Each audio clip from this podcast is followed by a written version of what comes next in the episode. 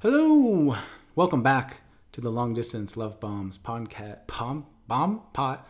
It's a podcast, the Long Distance Love Bombs podcast. I am your host, Dr. Jeremy Goldberg, and today's guest is me, Dr. Jeremy Goldberg. I am the guest, and in a random, somewhat serendipitous way, I decided to put my own self on the podcast.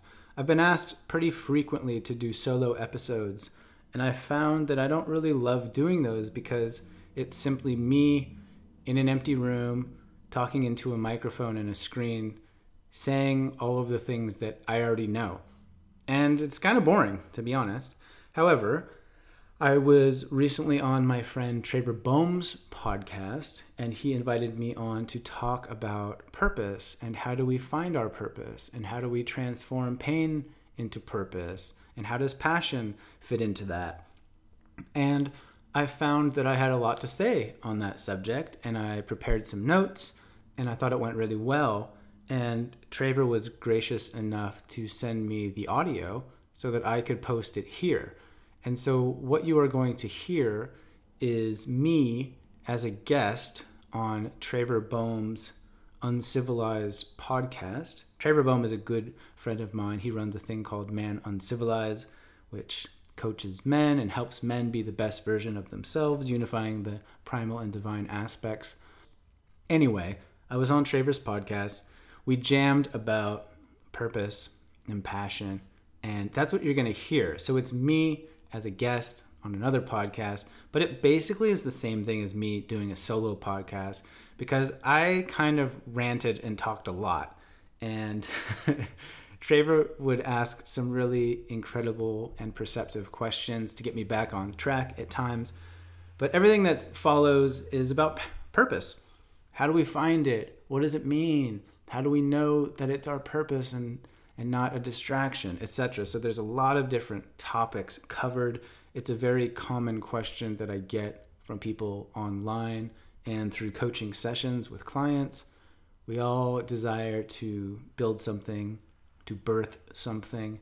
And in this conversation, you'll hear my own journey from a research scientist towards a random guy posting things on the internet to now having a podcast and a TED Talk and a book and all a bunch of fun and exciting things.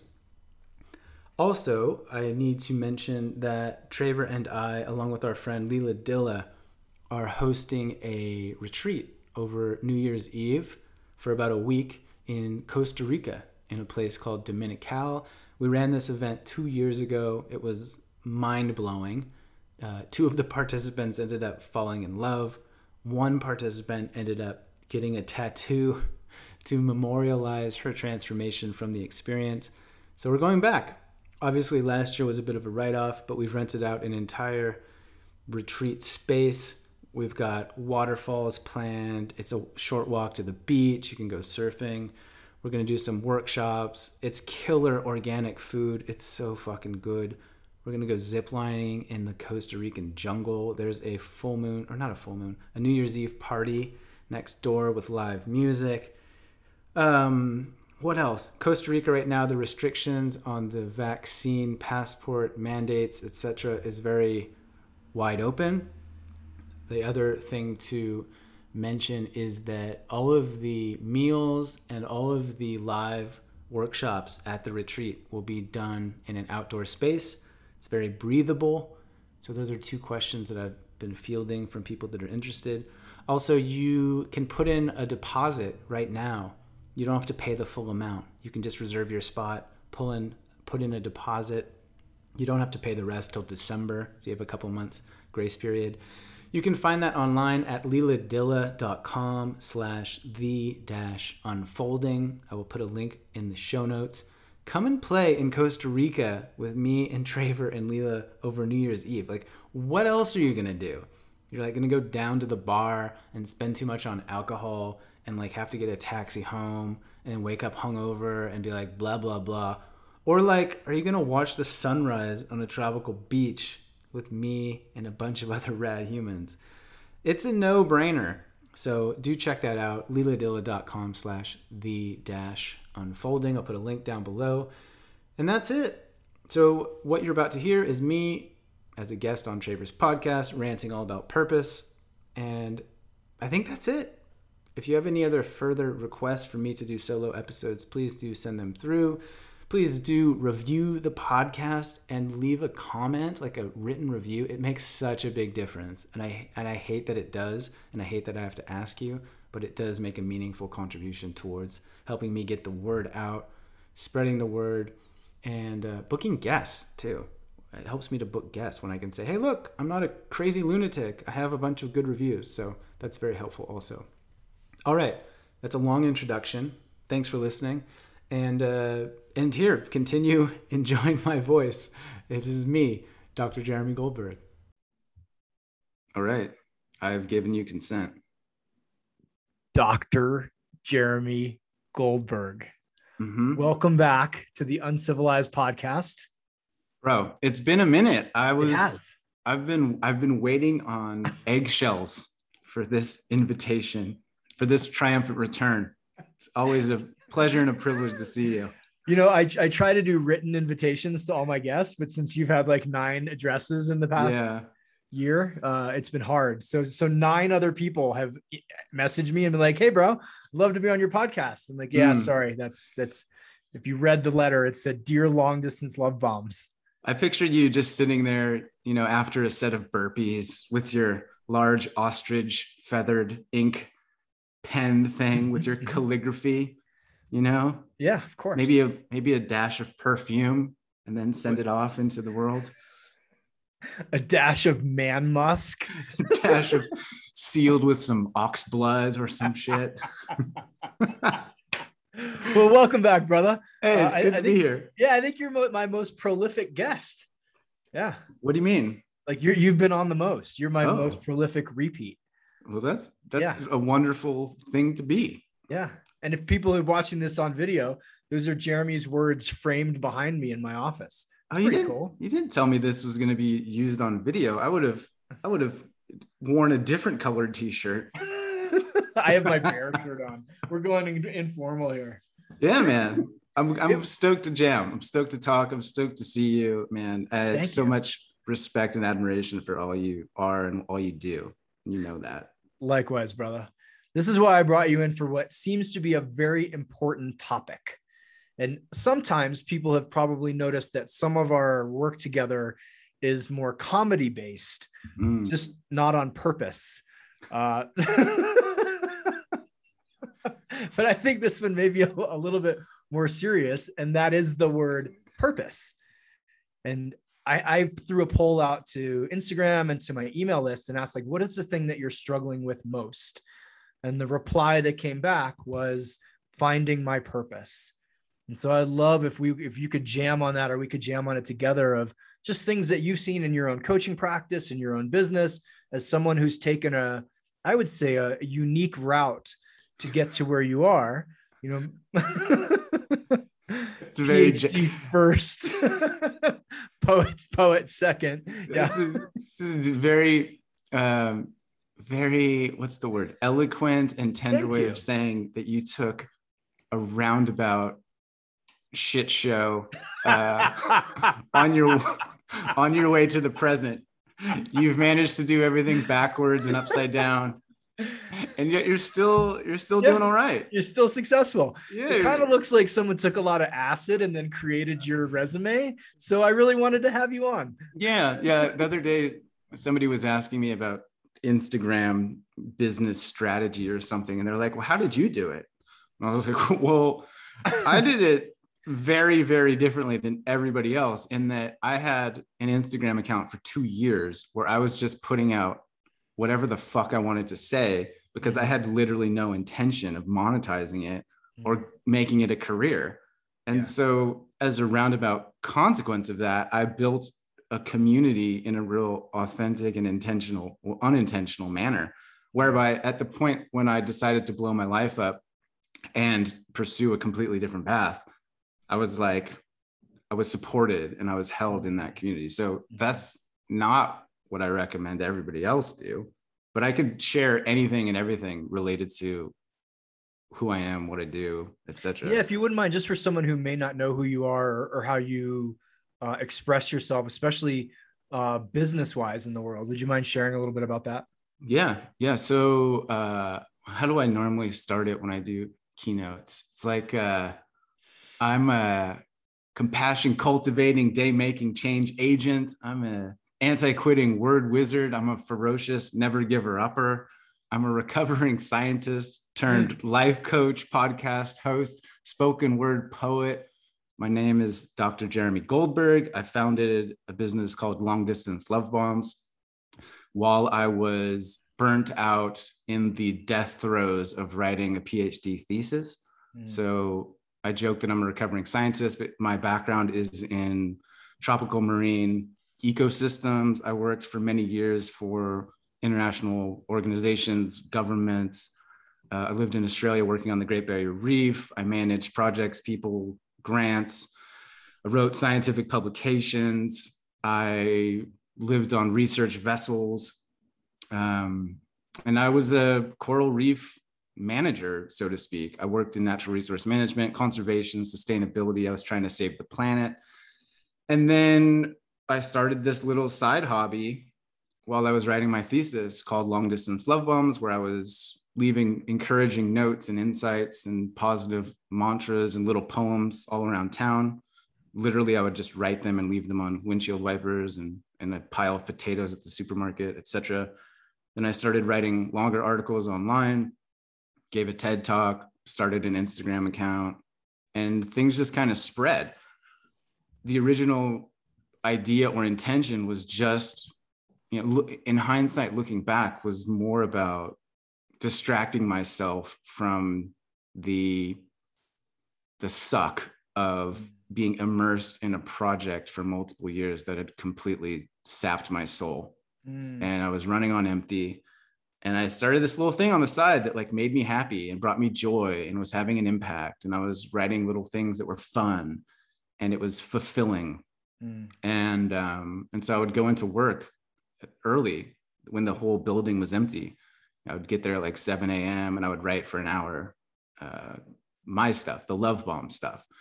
And then at 8 a.m., I would mentally like close my eyes and like, if you imagine a series of switches, I would like disengage, like, joo, joo, joo, joo, joo, joo. I would like mm-hmm. shut off the playful, creative um, part of my brain.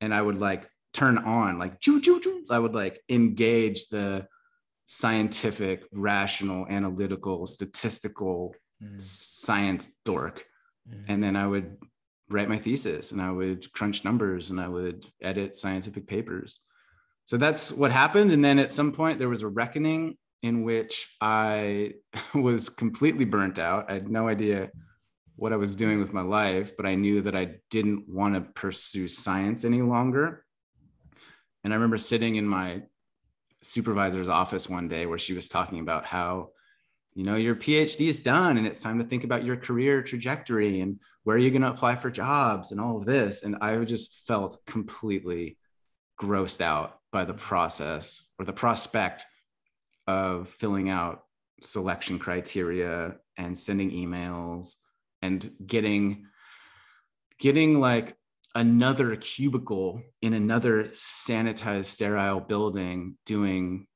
government science work. And I say that with the utmost respect and admiration for that profession. Mm-hmm. Like that was my dream. Mm-hmm. And I was doing it and I loved it until I didn't. Right. And one thing that I realized at that time, so so she asked me, like, but Jeremy, like, how are you going to make money? Mm-hmm. And I had, and I just, I was slumped in the chair and I stared back at her and she was so maternal and so loving. And I've, I have nothing bad to say about this woman. She was fantastic as a mentor, but I just said, I don't know. Like I shrugged my shoulders and I'm like, I don't know. And like, I'll figure it out. Like, so one thing I realized through that process was this idea that hearts change their minds, right? Hearts change their minds. And so my dream for a long time was to be a scientist and publish in Nature and lead a research team and and make important discoveries and create an impact and contribute to government policy and help protect these beautiful ecosystems that I care about so much. And then it, it, it was that until it wasn't. Mm. and then I had this sort of one or two year reckoning internally, whereby I finally concluded that I was a good scientist and I was a capable scientist, and I could have had a good, capable career. I could have done that. I would I would have been okay. Like I published papers. I have a PhD. I was okay at that. Like, but I realized that wasn't my thing mm. anymore. For a long time it was. But it it got to this place where I I was feeling called or pulled in a completely new direction. I describe it as a heart whisper. Heart whispers and fear shouts. Mm. So I was getting these little like, hey man, this love bomb thing is pretty cool. You know, that's how my that's how my heart talks. By the way, it has a, a weird criminal esque accent. It's like, hey, bro, hey, come over here into the shadows. A little bit of Mexican gangbanger. A little bit of like, I, yeah, I don't know where that came from, but nonetheless. So it's like, hey, hey, you know, like check this out, or hey, that's exciting, or hey, this feels fun. This feel at the time, I was confused, but you know, looking back, it was like, oh, it was like the the war waging between my brain and my body. Mm. So my brain, fear shouting. My brain was like, this will never work. You can't do that. How are you going to make money? Uh, you've worked your whole life for this process. You've got 10 years of experience in this field. You have so many connections. You just you just got offered a position making loads of money in a very safe place doing science that you care about. Like, what's wrong with you? Yeah, yeah, shouting, right? Meanwhile, concurrently, my heart was going, hey, man, like, you don't want to do this. Like, hey, like, we need a break. Mm-hmm. Hey, I'm like, we're, we're tired. Like, this isn't, this doesn't feel good anymore. Right. And so after this sort of internal struggle for a year, I call it the valley of the suck. I had to walk through the valley and then I, I basically bought a rusted van and then drove around America for three months, camping and hiking and filling my cup and trying to rediscover or rekindle the spark inside of myself. Hmm. And then from there, I decided to work for myself and do the love bombs thing. And here we are. I love it. It's such a fucking cool story, and I've heard it, you know, a dozen times. Yeah, I still find it, and I still find it so inspiring. And there there are also pieces specifically if you saw i took a couple notes So it's like this is a flag this comes out and i think this conversation feels like so much of what is the essence of what you do is give people permission to actually follow their passions and turn their passions into purpose and i think that's it's and this is a cliche term but it like truly is god's work because what is the gross national misery count here in the US, right? Like as a scientist, I bet you could calculate it and it's pretty fucking high. Mm-hmm. And and I know a lot of the resistance that people will just hear hearing this of like, oh, you had the luxury of doing that. You didn't have three kids, you didn't have a sick mom, you didn't have two ex-wives, you didn't have all of the things that get in the way. And so I think there is a community that can't dive in and they can't spend a year and they can't walk away. And okay, we, will acknowledge that. But there's also so I'd say the mass of the people who can, but simply are locked in and stuck where they are. So I'd love to go through some of the the points that you brought up, Jaron. Have you kind of uh, expand upon them? Uh, the first being how many people that come and come to you who are just burnt out. I, I think can you talk about like what that actually, in hindsight, what what was what was the actual signal or like message that burnout was trying to tell you? Yeah, man. Um, burnout, burnout to me is like this amorphous, vague term related to a deeper feeling of a lack of fulfillment, uh, not feeling energized, boredom, feeling unchallenged, um, additionally, I think my own burnout related to a lack of um, enforcement of boundaries in relationships. Mm. So I was I was in a relationship and I thought it was great. Uh, and with again hindsight's 2020, it's like, oh, I I was not speaking up for myself. I was not um, honoring my truth. I was, I was, um, I was like sacrificing my own sovereignty at the altar of peace, mm. you know, of like not wanting to disrupt, of not wanting to annoy or anger. So I wasn't mm. honoring myself, right? Sure. So there's that. I think burnout also was like just tired, like at a deep, deep level. I was fucking tired. Yeah. I had been at that time listening to a lot of motivational speakers. I was diving into that space of the the Gary V's and the Eric Thomases that are like, my passion wakes me up in the morning. You sleep when you're dead. Yeah. I'm the I will out hustle anybody on this fucking planet. I'm David fucking Goggins. Yeah. You're you you little softy, right? And um and that was really helpful for a while because it did help me um get my shit done, help me show up, it helped me commit, it helped me live in a space of of being dedicated, right? And then, you know, there's other levels on top of that where you I realized the priorities around sleep, nutrition, mm. um, truth, etc. So so for me, I was burnt out, needed to change, was sick and tired of the old ways of doing things, but had no real specific guidance, clarity, community around what to do next or how to resolve that, mm. or even that I was suffering in the amount that I was. Mm. I just thought like, oh, like you're doing a PhD. This is supposed to be hard. And it is. Yeah. Oh, you're doing a PhD. Like you're supposed to be stressed out. You're supposed to be unsure. And there's this like internalized culture within academia that supports and promotes and even like honors it. It's like, oh man, you hate it? Like, yeah, right on, man. Yeah, you should.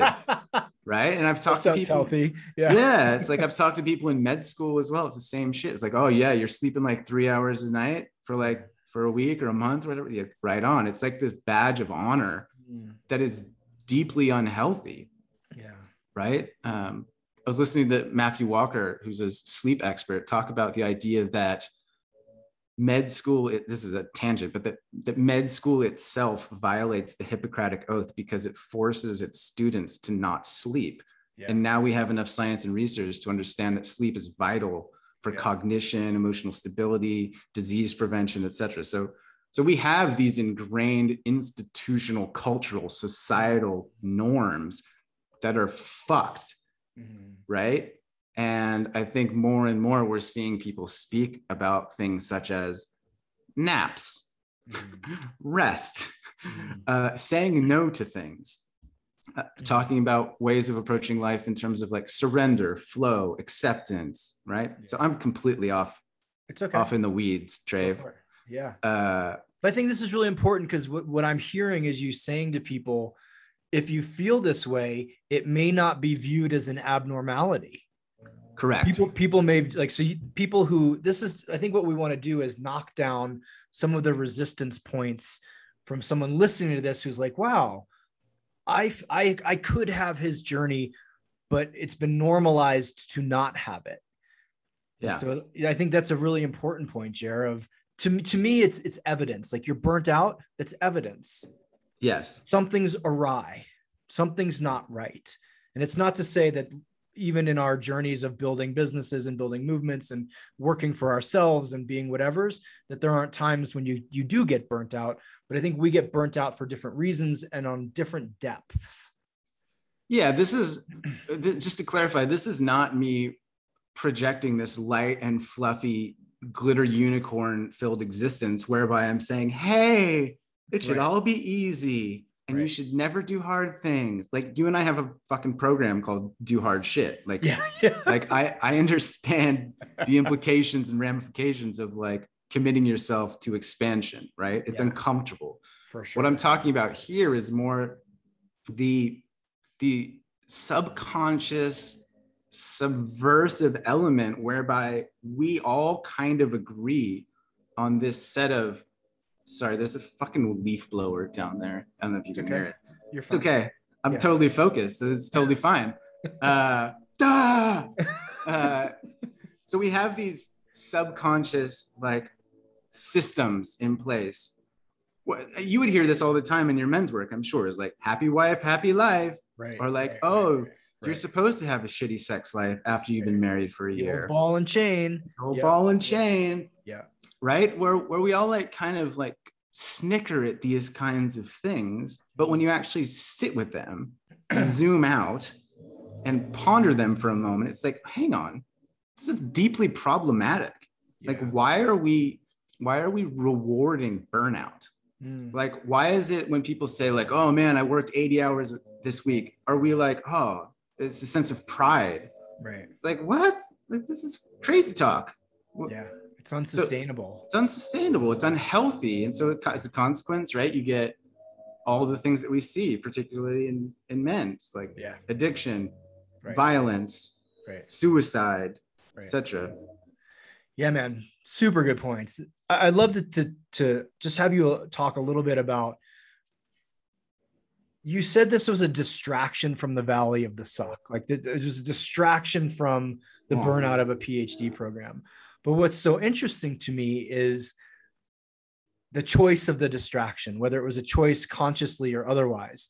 We're not he's sitting here being like, Jeremy played 20 hours of guitar every week all through his PhD program. Jeremy did yoga 20 hours a week. You wrote, you you had something, there's something in the information that's telling that this was your choice. And the and the reason I'm bringing this up is because so many people listening to this when I say, "Well, well what lights you up?" And they're like teaching yoga, cooking, playing the guitar, doing all the things. You're like, okay, well, do you think perhaps your purpose or your passion is around that? And they're like, no, no, no. That's just what I do to get through my my the Totally. drudgery of my day. Would you mind speaking a little bit to perhaps listening to the heart whispers or how specifically your heart whisper turned into something big? And Yeah. so do you see that in other in your clients? Do you see that in people who talk to you? Of is there a is there a through line here that people can look at to try to help find their purpose?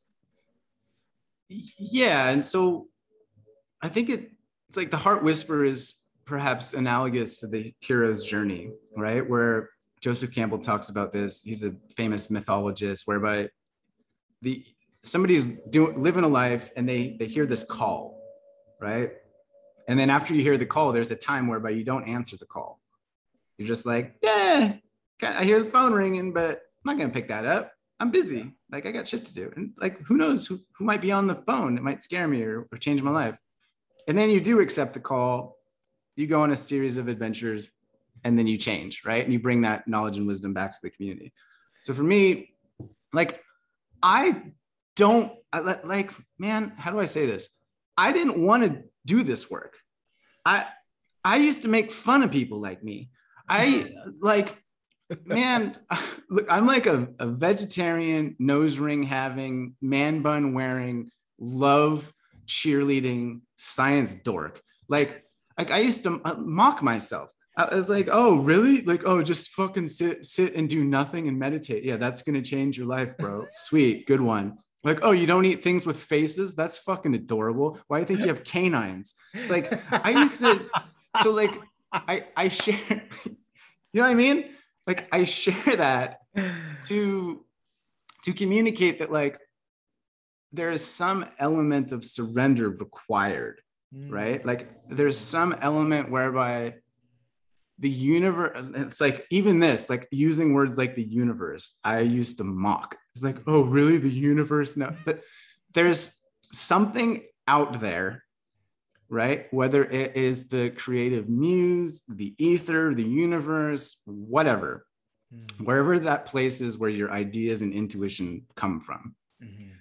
that's grander and larger and significantly out of our own control.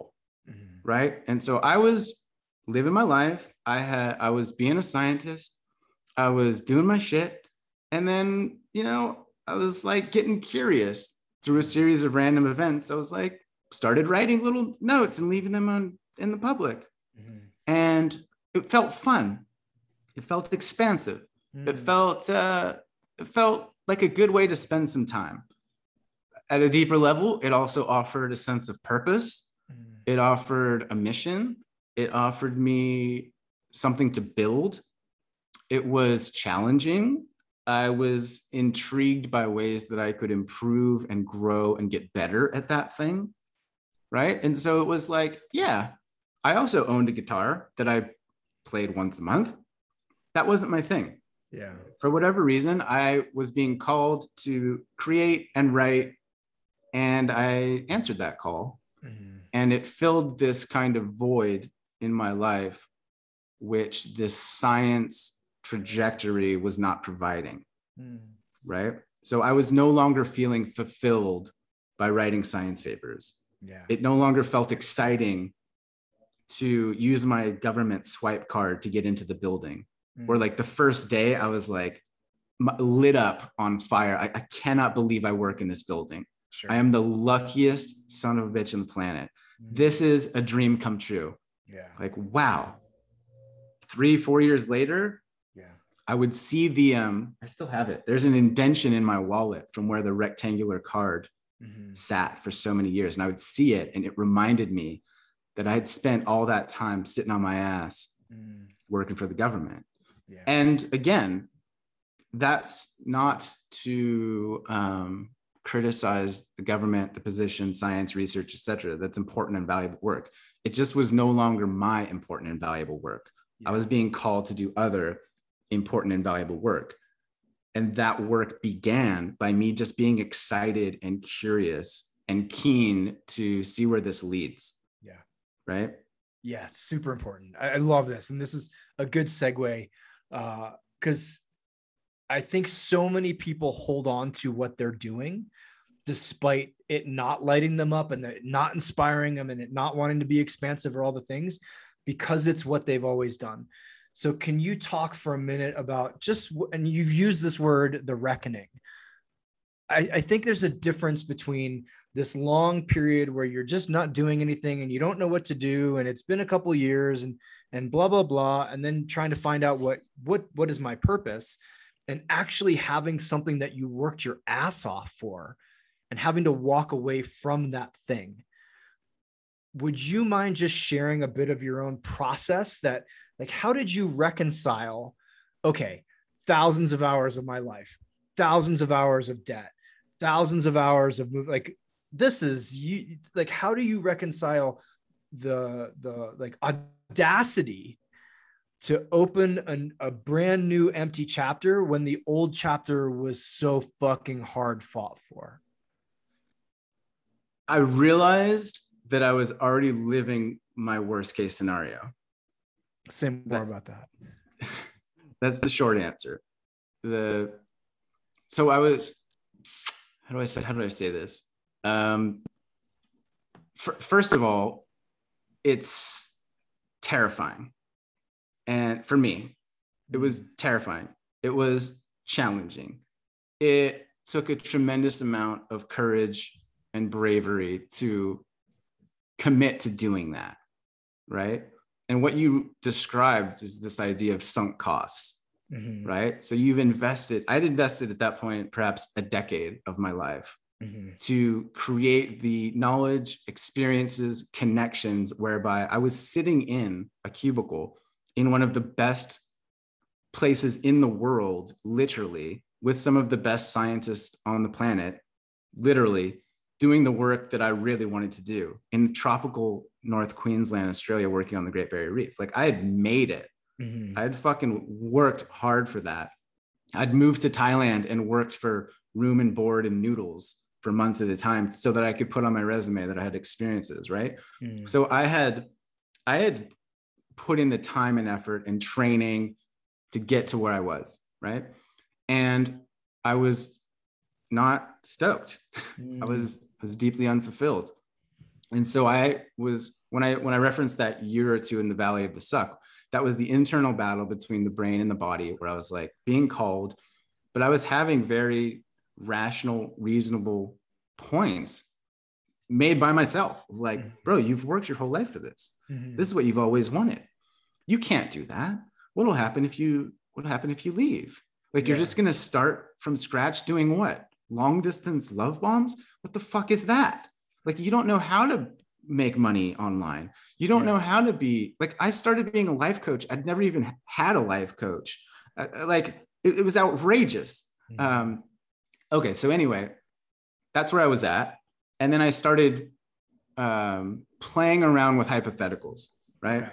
So I'm like, okay, I've got money in the bank. I've been saving, living frugally, uh, so that I could have a bit of money in the bank. I had no kids. I had no mortgage, as you suggested. I was I was living as a student for years, so I had some significant advantages, right? And I started thinking, okay, if I leave, I'm gonna go buy this van. I'm gonna go travel around, see the world, see America. That feels fun. Then I've got money in the bank. If my if my monthly spending is X amount, I could probably get by for six months, right? At which point I'm out of money. Okay, I'm out of money. I'm broke. This is one of my biggest fears. I'm out, I'm out of money. What do I do? Well, I'm not going to starve. That's my, what. What am I going to do? Um, I'll probably have to go and live with one of my friends for a bit, and then if that doesn't work out, I'm going to move in with my parents, and I'm going to be like, hey, uh, I'm a fucking 30. How old is it? I don't know. 36 year old dude with a doctorate and, and no money. Yeah. I'm a I'm a doctor and I live with my parents and I'm out of money and I don't have a job and I own a rusted van. Like that was what I had to confront, yeah. right? Possibility. And I had to confront that. Like that is a reality. Like Sure. that might happen. Sure. And then what would happen? Like, okay, so I would live with my parents and I would have to take a giant dose of humility for a while. And I would have to confront ideas around feeling inadequate. Uh, I would have to confront ideas around society telling me that as a man, I'm supposed to make money and be powerful and contribute, and I will not be doing that. And that's going to be hard. And it's going to not be ideal. Like living with my parents is not going to be ideal, right? At the same time, I'm supremely blessed. What a what a beautiful thing to have support, to know that I will not starve in the world, to have love, to have people that care about me, to have people that will take me in, right? So I was working through all that. And then I realized, okay, so I'm going to be living with my parents, worst case scenario, begging for food from them, maybe, you know, taking the trash out, getting an allowance or whatever. That's going to be awesome. And um, I'm like, okay, what happens next? What happens next is, bro, you've got 10 years of experience working internationally for various organizations, governments, etc. You have a tremendous skill set. You're well connected. You have a fucking PhD. Uh, you're employable. And what happens next is most likely you would apply for jobs. You would most likely at some point get a job. Um, you'll probably get a decent job because of everything I just mentioned. And you'll find yourself working for a government or institution whereby you have a cubicle and a swipe card and you spend your days contributing to important scientific projects just like you're doing right now in this moment. And that was the moment for me when i was like holy shit. Yeah. i'm literally living my worst case scenario right now. Mhm. and so that's what i meant when i started this little rant. Mm. it's like oh my god i'm doing it like i would i'd be right where i am right now except i would have taken a chance on my dreams. I would have made a tremendous amount of memories. I would have had adventures i would have gone and seen the world i would have tried i would have gotten into the arena as Right. brene brown talks about i would have fucking i would have gone for it Yeah. you know i won't i wouldn't have died wondering what could have been if i had only been brave enough to take a chance on myself Yeah. you know That's the home run. and it's like that Right. that Okay. versus you know i could have um, taken the government position that i was in consideration for. I could have been a scientist. I could right now be working at a university publishing papers mentoring students and having a great little life. However if that was the case if that was the path that i had chosen i would always be fucking wondering Mm. what if you know? What would that have been like? What would have happened on that van trip? Mhm. right? And um, Cheryl Strayed talks about the the ghost ship that sailed off or whatever. It's like the other thing that you will never know about. Right. Right. And I was not okay with not knowing, Mm. right? There have been tremendous amounts of moments in my life when I have been okay not knowing. Mhm. It's like I'm in a relationship, you you meet somebody new, there's a little spark, a little razzle dazzle in your heart, and you're like, nah, like I'm okay not knowing if I if if what would have happened. Like it's fine. But for me, back at that time, I wasn't okay not knowing. Yeah. So I was like, fuck it, I'm gonna take a swing. And uh that changed everything. Yeah. That's thank you. Thank you. Thank you. Thank you. I think it's so important uh to realize that for most people, you know where you're going to end up if you if you leave this and go try something else, you'll, you'll end up right back here. And And and I guess with the unknown also mixed in there of like you never know who you're going to meet. You're never going to know the conversations of where that may take you. yeah and uh, just to highlight for for those listening you you mentioned people that like have a mortgage and have a Mhm. kid and uh, don't have money in the bank etc the the process can still apply it's like okay we all have different we're all playing a different game right Mhm. we all have different rules so for me i didn't have kids mortgage etc and i had x amount of dollars and I had x amount of time. And it's like what am i going to do? That's the constraints or the boundaries within which i was playing the game.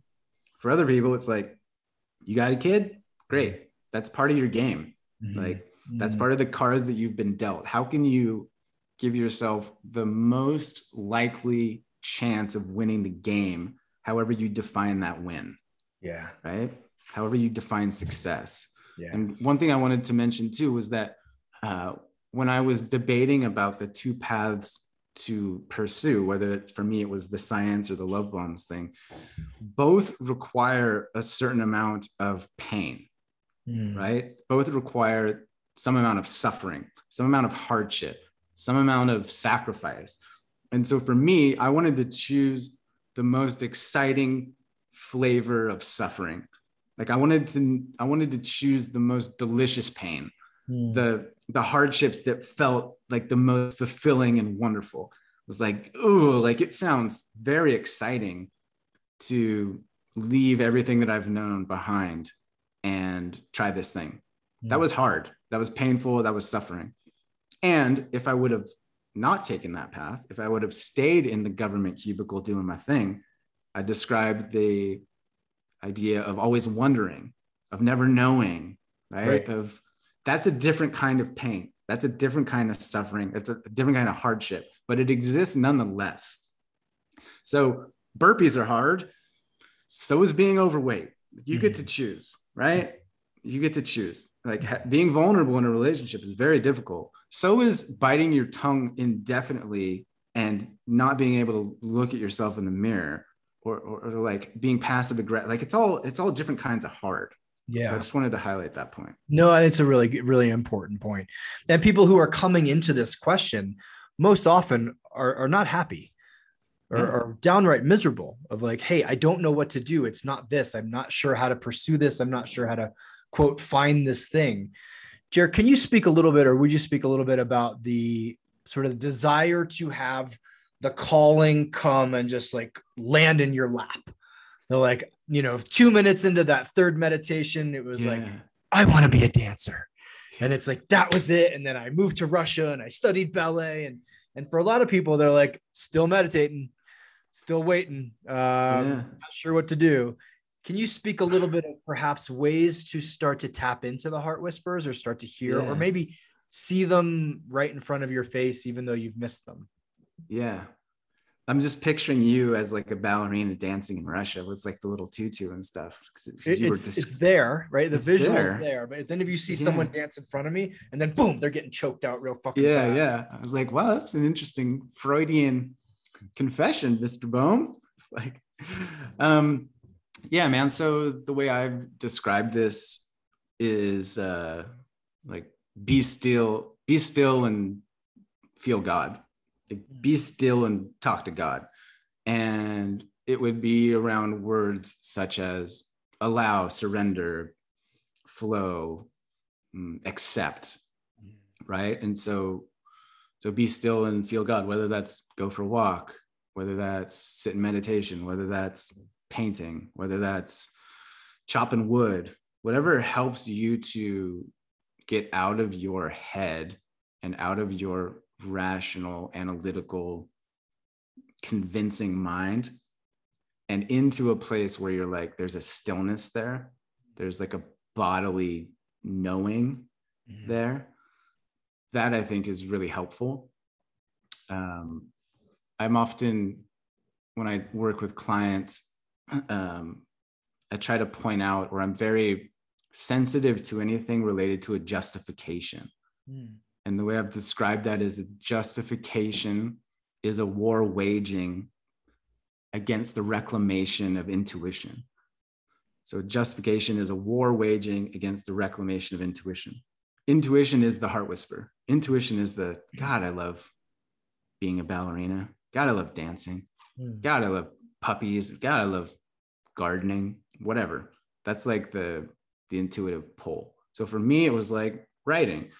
For you, I know for a while it was like you were being called to work with divorced people. Mm-hmm. and you were called to be a meditation teacher and you were called to be a 21 day workout challenge guy. So you're hearing lots of whispers. And then eventually the pursuit of those whispers with compassionate curiosity lands you in a place where you're like oh like this right? So for me i had to i bartended for a while i did cold calling uh, through the yellow pages for a mm. while. I like cleaned up vomit in toilets in bars. I worked as a barista, like did all kinds of weird shit. Um, and it's all part of the path. So the thing that also came up was I used to know this dude who was uh, the father of a friend of mine. And he was like real like rough and tough, drank a lot, used a lot of profanity, very, very like walls up, closed off kind of dude. Mm-hmm. And he, he worked like in a blue collar job, hated it, was deeply unhappy.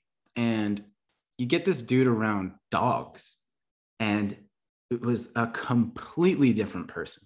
Mm. He would be cuddly and like like use this high pitched voice, and he was a he was like in love with dogs. And I, and many times I would see this, and I would think to myself, God, you, you would be the greatest dog walker. You would be the greatest, you know, rescue puppy center employee or whatever. Like you're built for that, man. Like everything comes alive when you're around these little fucking dogs. Um, but he wasn't, right? Because of who knows why, but he just wasn't. And so I think when I work with people, it's about like clarifying what you love. So, like, I used to speak to high school students and give career counseling shit from a science perspective. And I would be like, hey, what do you love? What are you best at?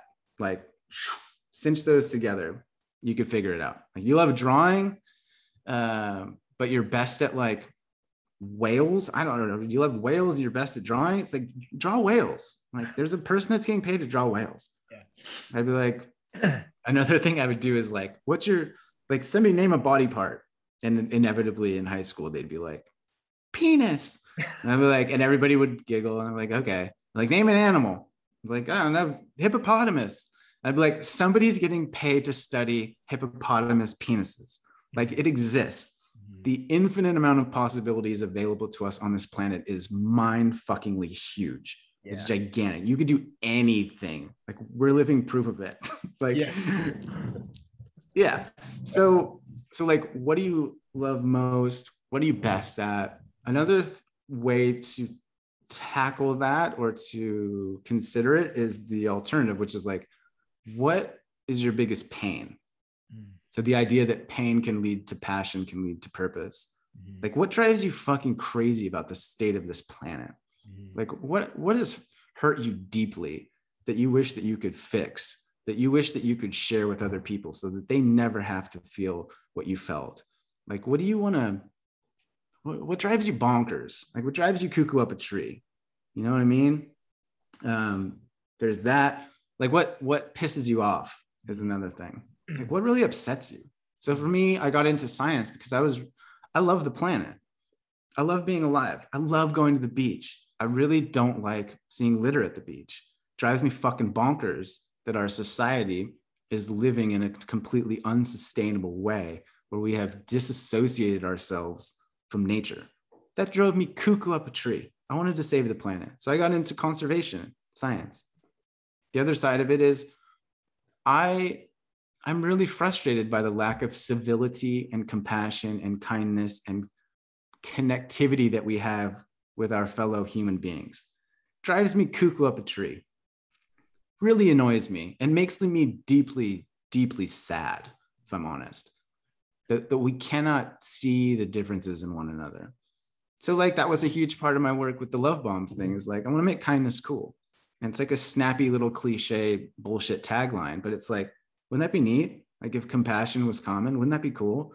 And so, that for me is like a driving force within that then fuels all the rest of it. Yeah. Right. So, that's some ideas, I guess. no, those are huge, huge, huge, huge.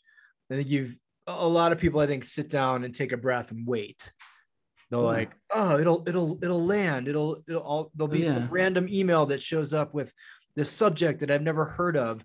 Yet it is, I feel like, in front of so many people so clearly, they're just blinded by their own resistance to it or the idea of like, well, I can't do that.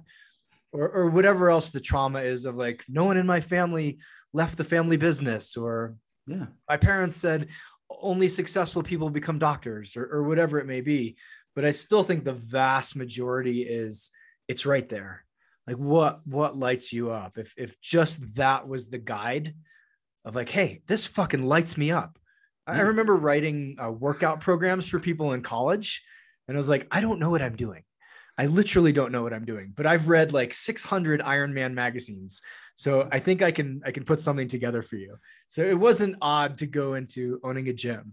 And so I also asked people like, look back, look at your history. Yeah. Uh, one last piece, if you wouldn't mind, because it's a biggie. yeah. Your your advisor asked you a question that I think is the number one question in most people's minds. Hmm. How will I make money at this? Yeah. How much emphasis do you ask your clients or do you put into this equation? Is it like follow your passion and the money will come or figure out something that's also monetizable in this in this idea? Like if someone's like, "Hey, I, I really just like walking to street corners and yelling random people's names." You're like, "Okay, leave your six-figure job for that." Like Yeah. how how much do you pl- how much emphasis does money play when you work with clients and how much emphasis did it play for you? And, and then also if you could just add a little bit of like how did you learn to navigate taking something from your head to your wallet? I think that was a lot of questions. It was a, it was a significant amount of questions, but I, I, I will tend to get to the question I want by Yeah. asking all the ones I don't want first. Traver, you're an excellent questioner, questioner. Thank you. Thank you. I Uh, appreciate that. Yeah, and like for for every question you've asked me, my initial thought is like, what do you what do you think of that? Like, what, do, like, how do you? Because I'm curious, right? Like, I, I, I prefer being the podcast host because like Yeah. I already know what I know. It's Yeah. like, oh, all right, you know what I mean? I'm like, all right, here's what happened in my past. But, like, I already know that shit, so I'm like, I'll waste five minutes and tell you the thing I already know. Hopefully that lands for others, but like, so many times I'm like, how do you, how do you do that with your clients? Or like, so the the thing is, uh, like when people are like, oh, I don't know what to do, I'm always like, yeah, you do. You fucking do. Can we just stop this game about like, I don't know what it's like? Yeah, you do. There is a deeper knowing you Mm-hmm. buried underneath all of the expectations, excuses, judgments, etc., that knows.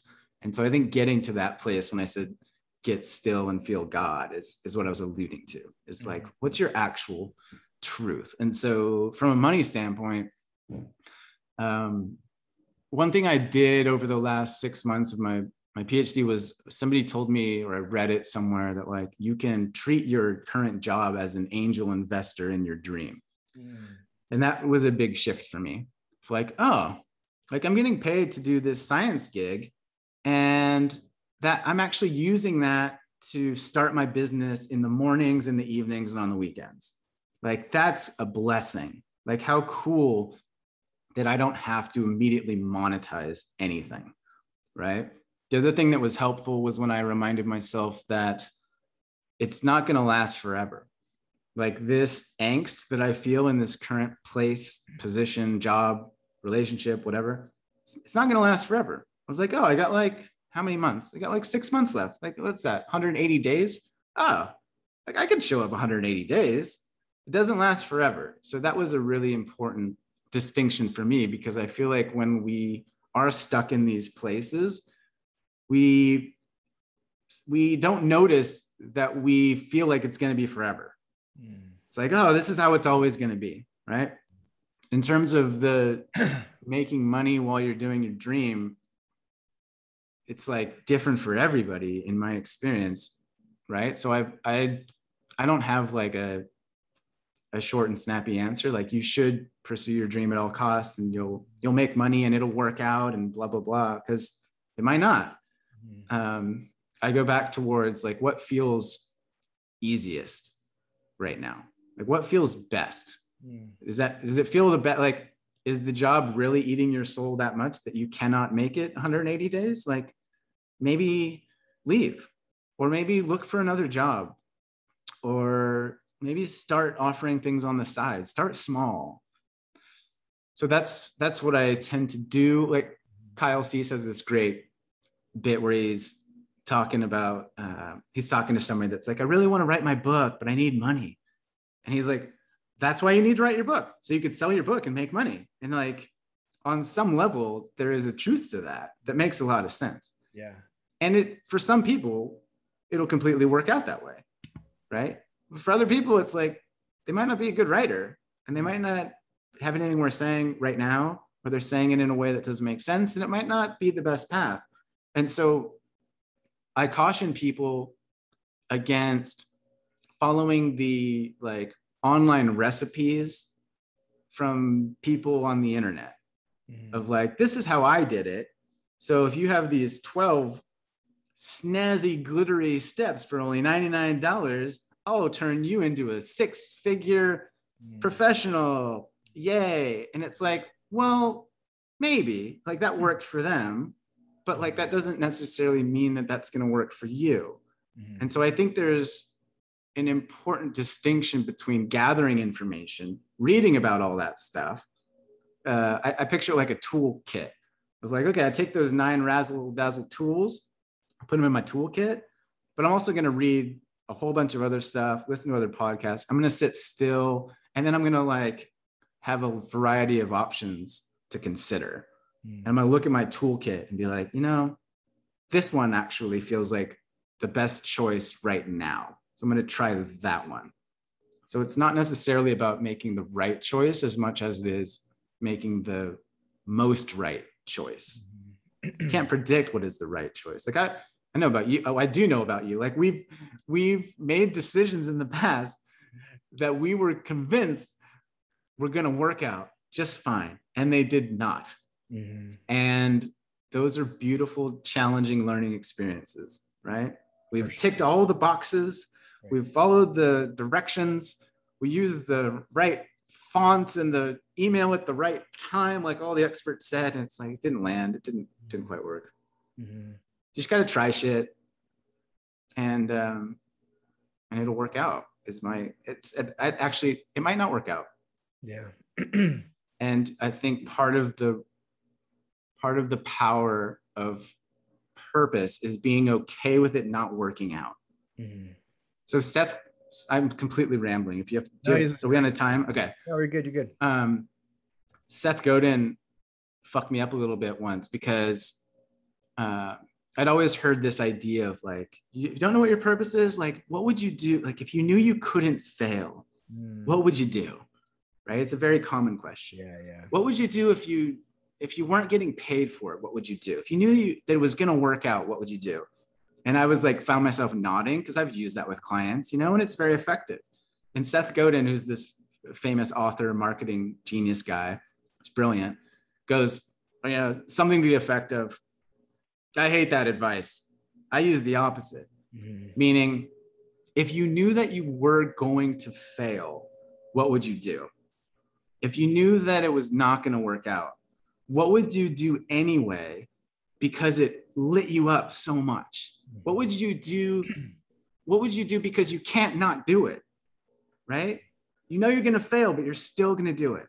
I think that's an interesting way to frame the discovery of purpose and passion and all the rest. Mhm. So for me, it was like, if I know I'm going to fail and live with my parents and beg for noodles by taking the trash out, I'm still going to buy this fucking van and I'm still going to write these articles online. I'm still going to take a chance myself. Like I'm willing to, I'm willing to fail just to know what it feels like to have that experience. Yeah. And, and that I think is a really important perspective. Yeah.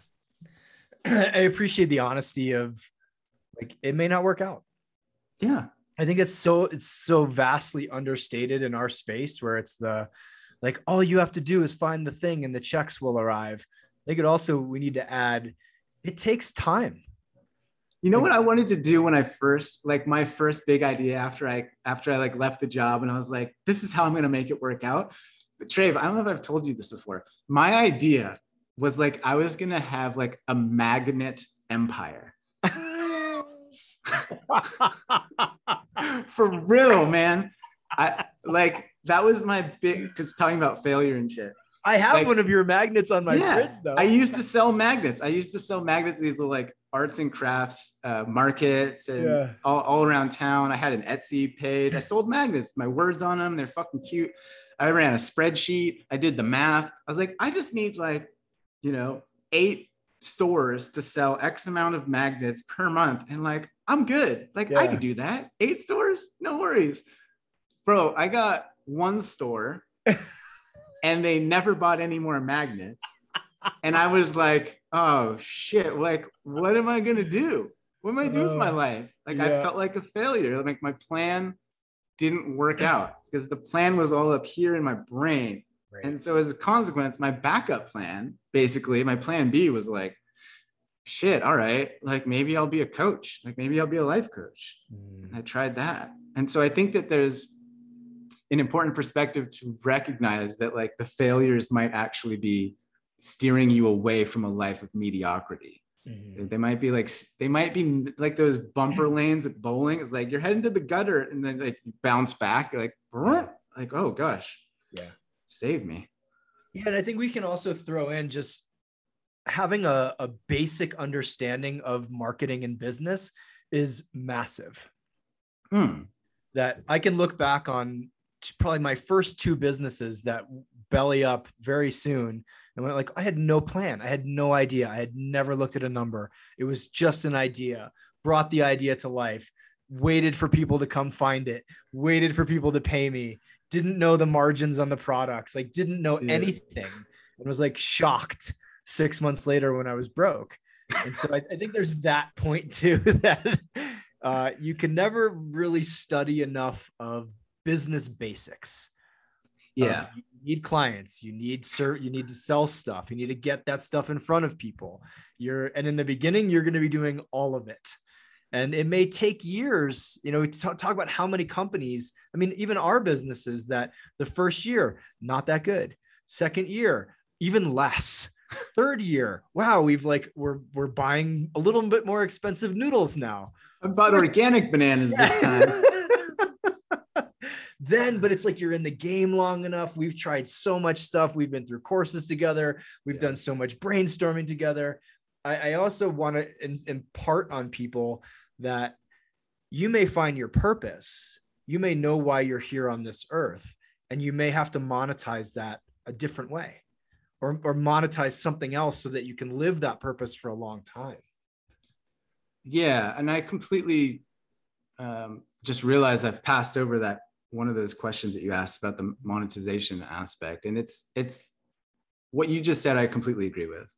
Like, if you want to if you want to do something, there's going to be you know fifty percent of what you think it is, and then there's going to be another fifty percent that's a two by four from the universe. It's like, wait, what? Like, I have to learn accounting, how to make a website, email marketing, uh, all of it, communication, time management. And Yeah. so there's a reckoning in terms of what you don't know, Yeah. what you need to learn, and the mindset required to be a beginner again.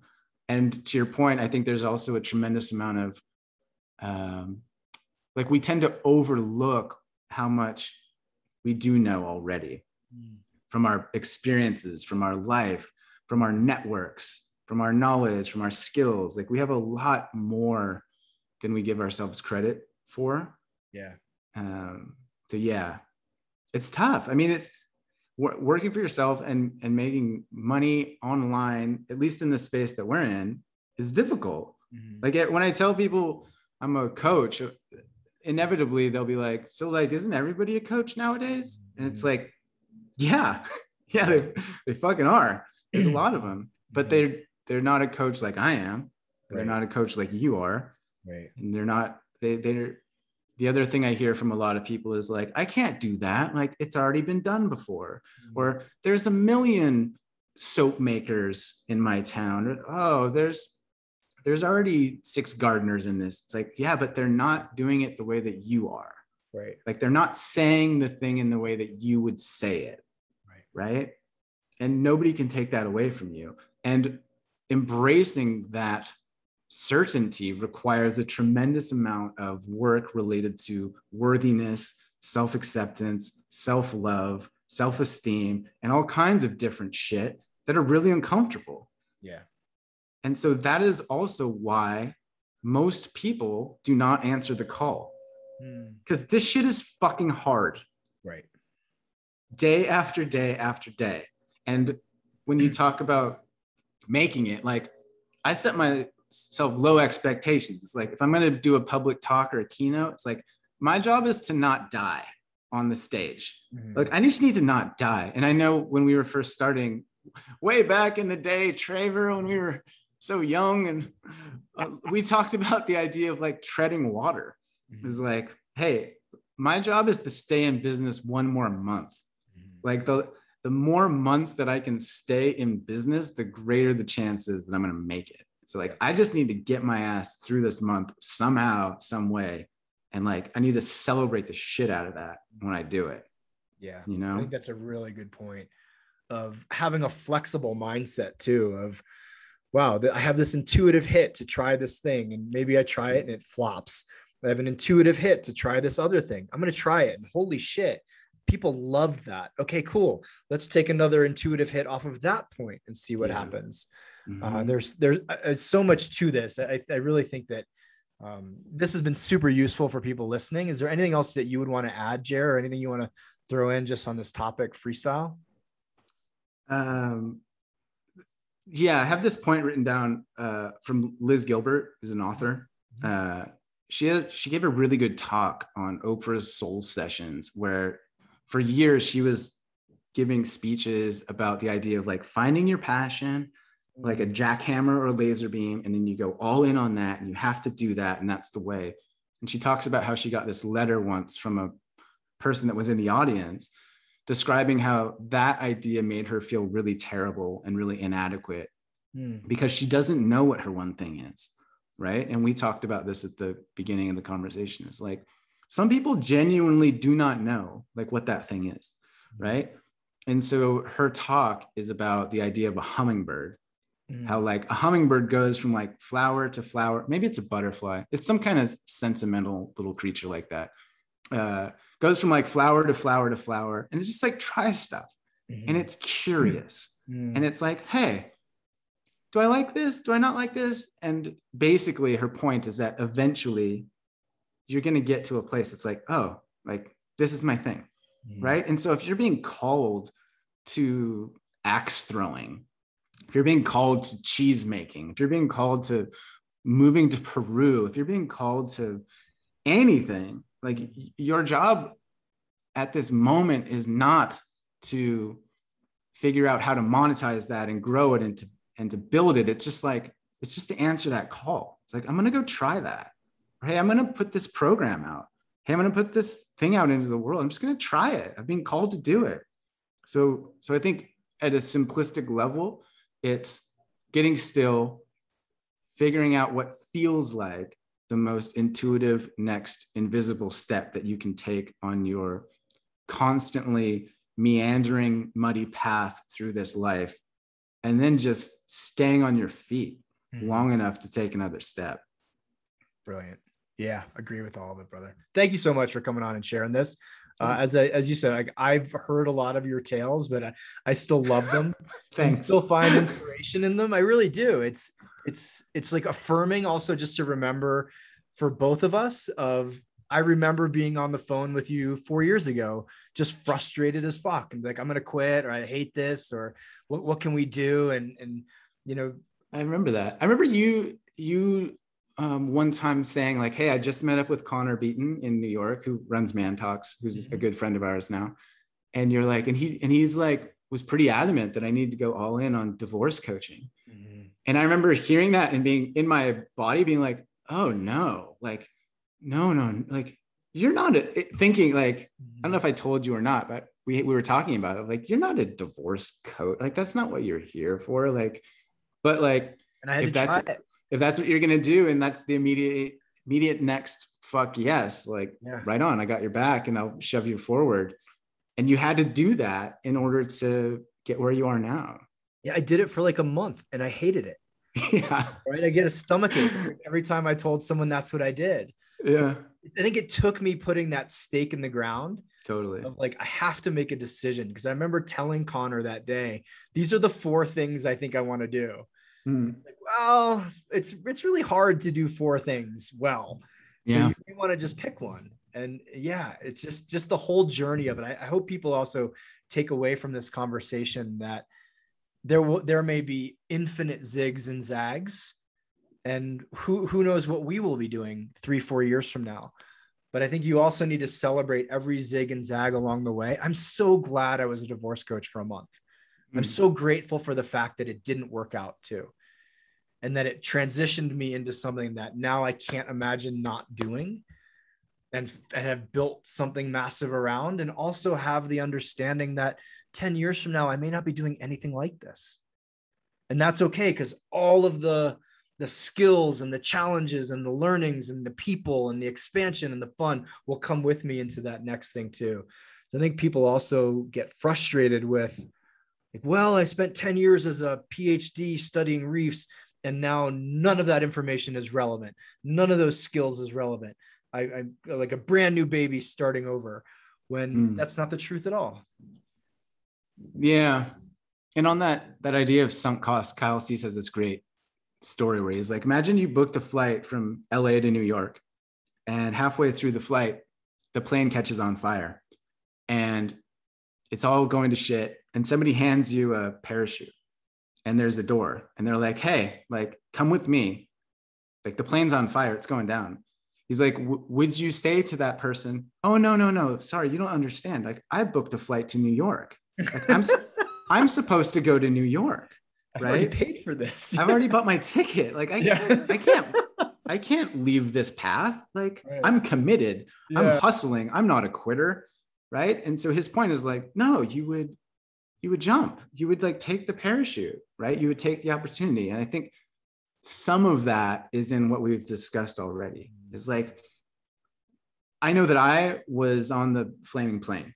It was going down. Mm-hmm. like whether that plane is my heart whether that plane is my relationship whether my, that plane is my health it's like stuff was happening. It was on fire. Mm-hmm. it was to use that burnt out uh, idea from earlier. Right. and and like it's up for us it's up to us to notice those flames and to do some shit about it yeah Trav, we uh we should mention we're doing a thing in Costa Rica. Yes, I was just about to get to that. So for those of you who have enjoyed this conversation and want more of this type of work or the actual figuring this out exercises to take this stuff deep deeper, uh, Jeremy, myself, and Leila Dylla are running a workshop in Dominical, Costa Rica called The Unfolding. Mm-hmm. And this is December 27th through January 3rd. This is a chance to spend New Year's hanging out with us, hanging out with a lot of really amazing humans who are on the same path, who are grappling with the same questions, and who are in the fight with you rather than getting leg humped by some frat boy in a fucking overexpensive bar in Manhattan Uh, and hold that hold that image. Yeah, it's it's gonna we we did this two years ago. It was a massive yeah. success, and so we're doing it again. I think especially for people coming off of COVID, who are exhausted, who are burnt, who are also mm. looking for wow, I really want to use this opportunity to shift my life into something more intentional, something more passion driven, something more purposeful.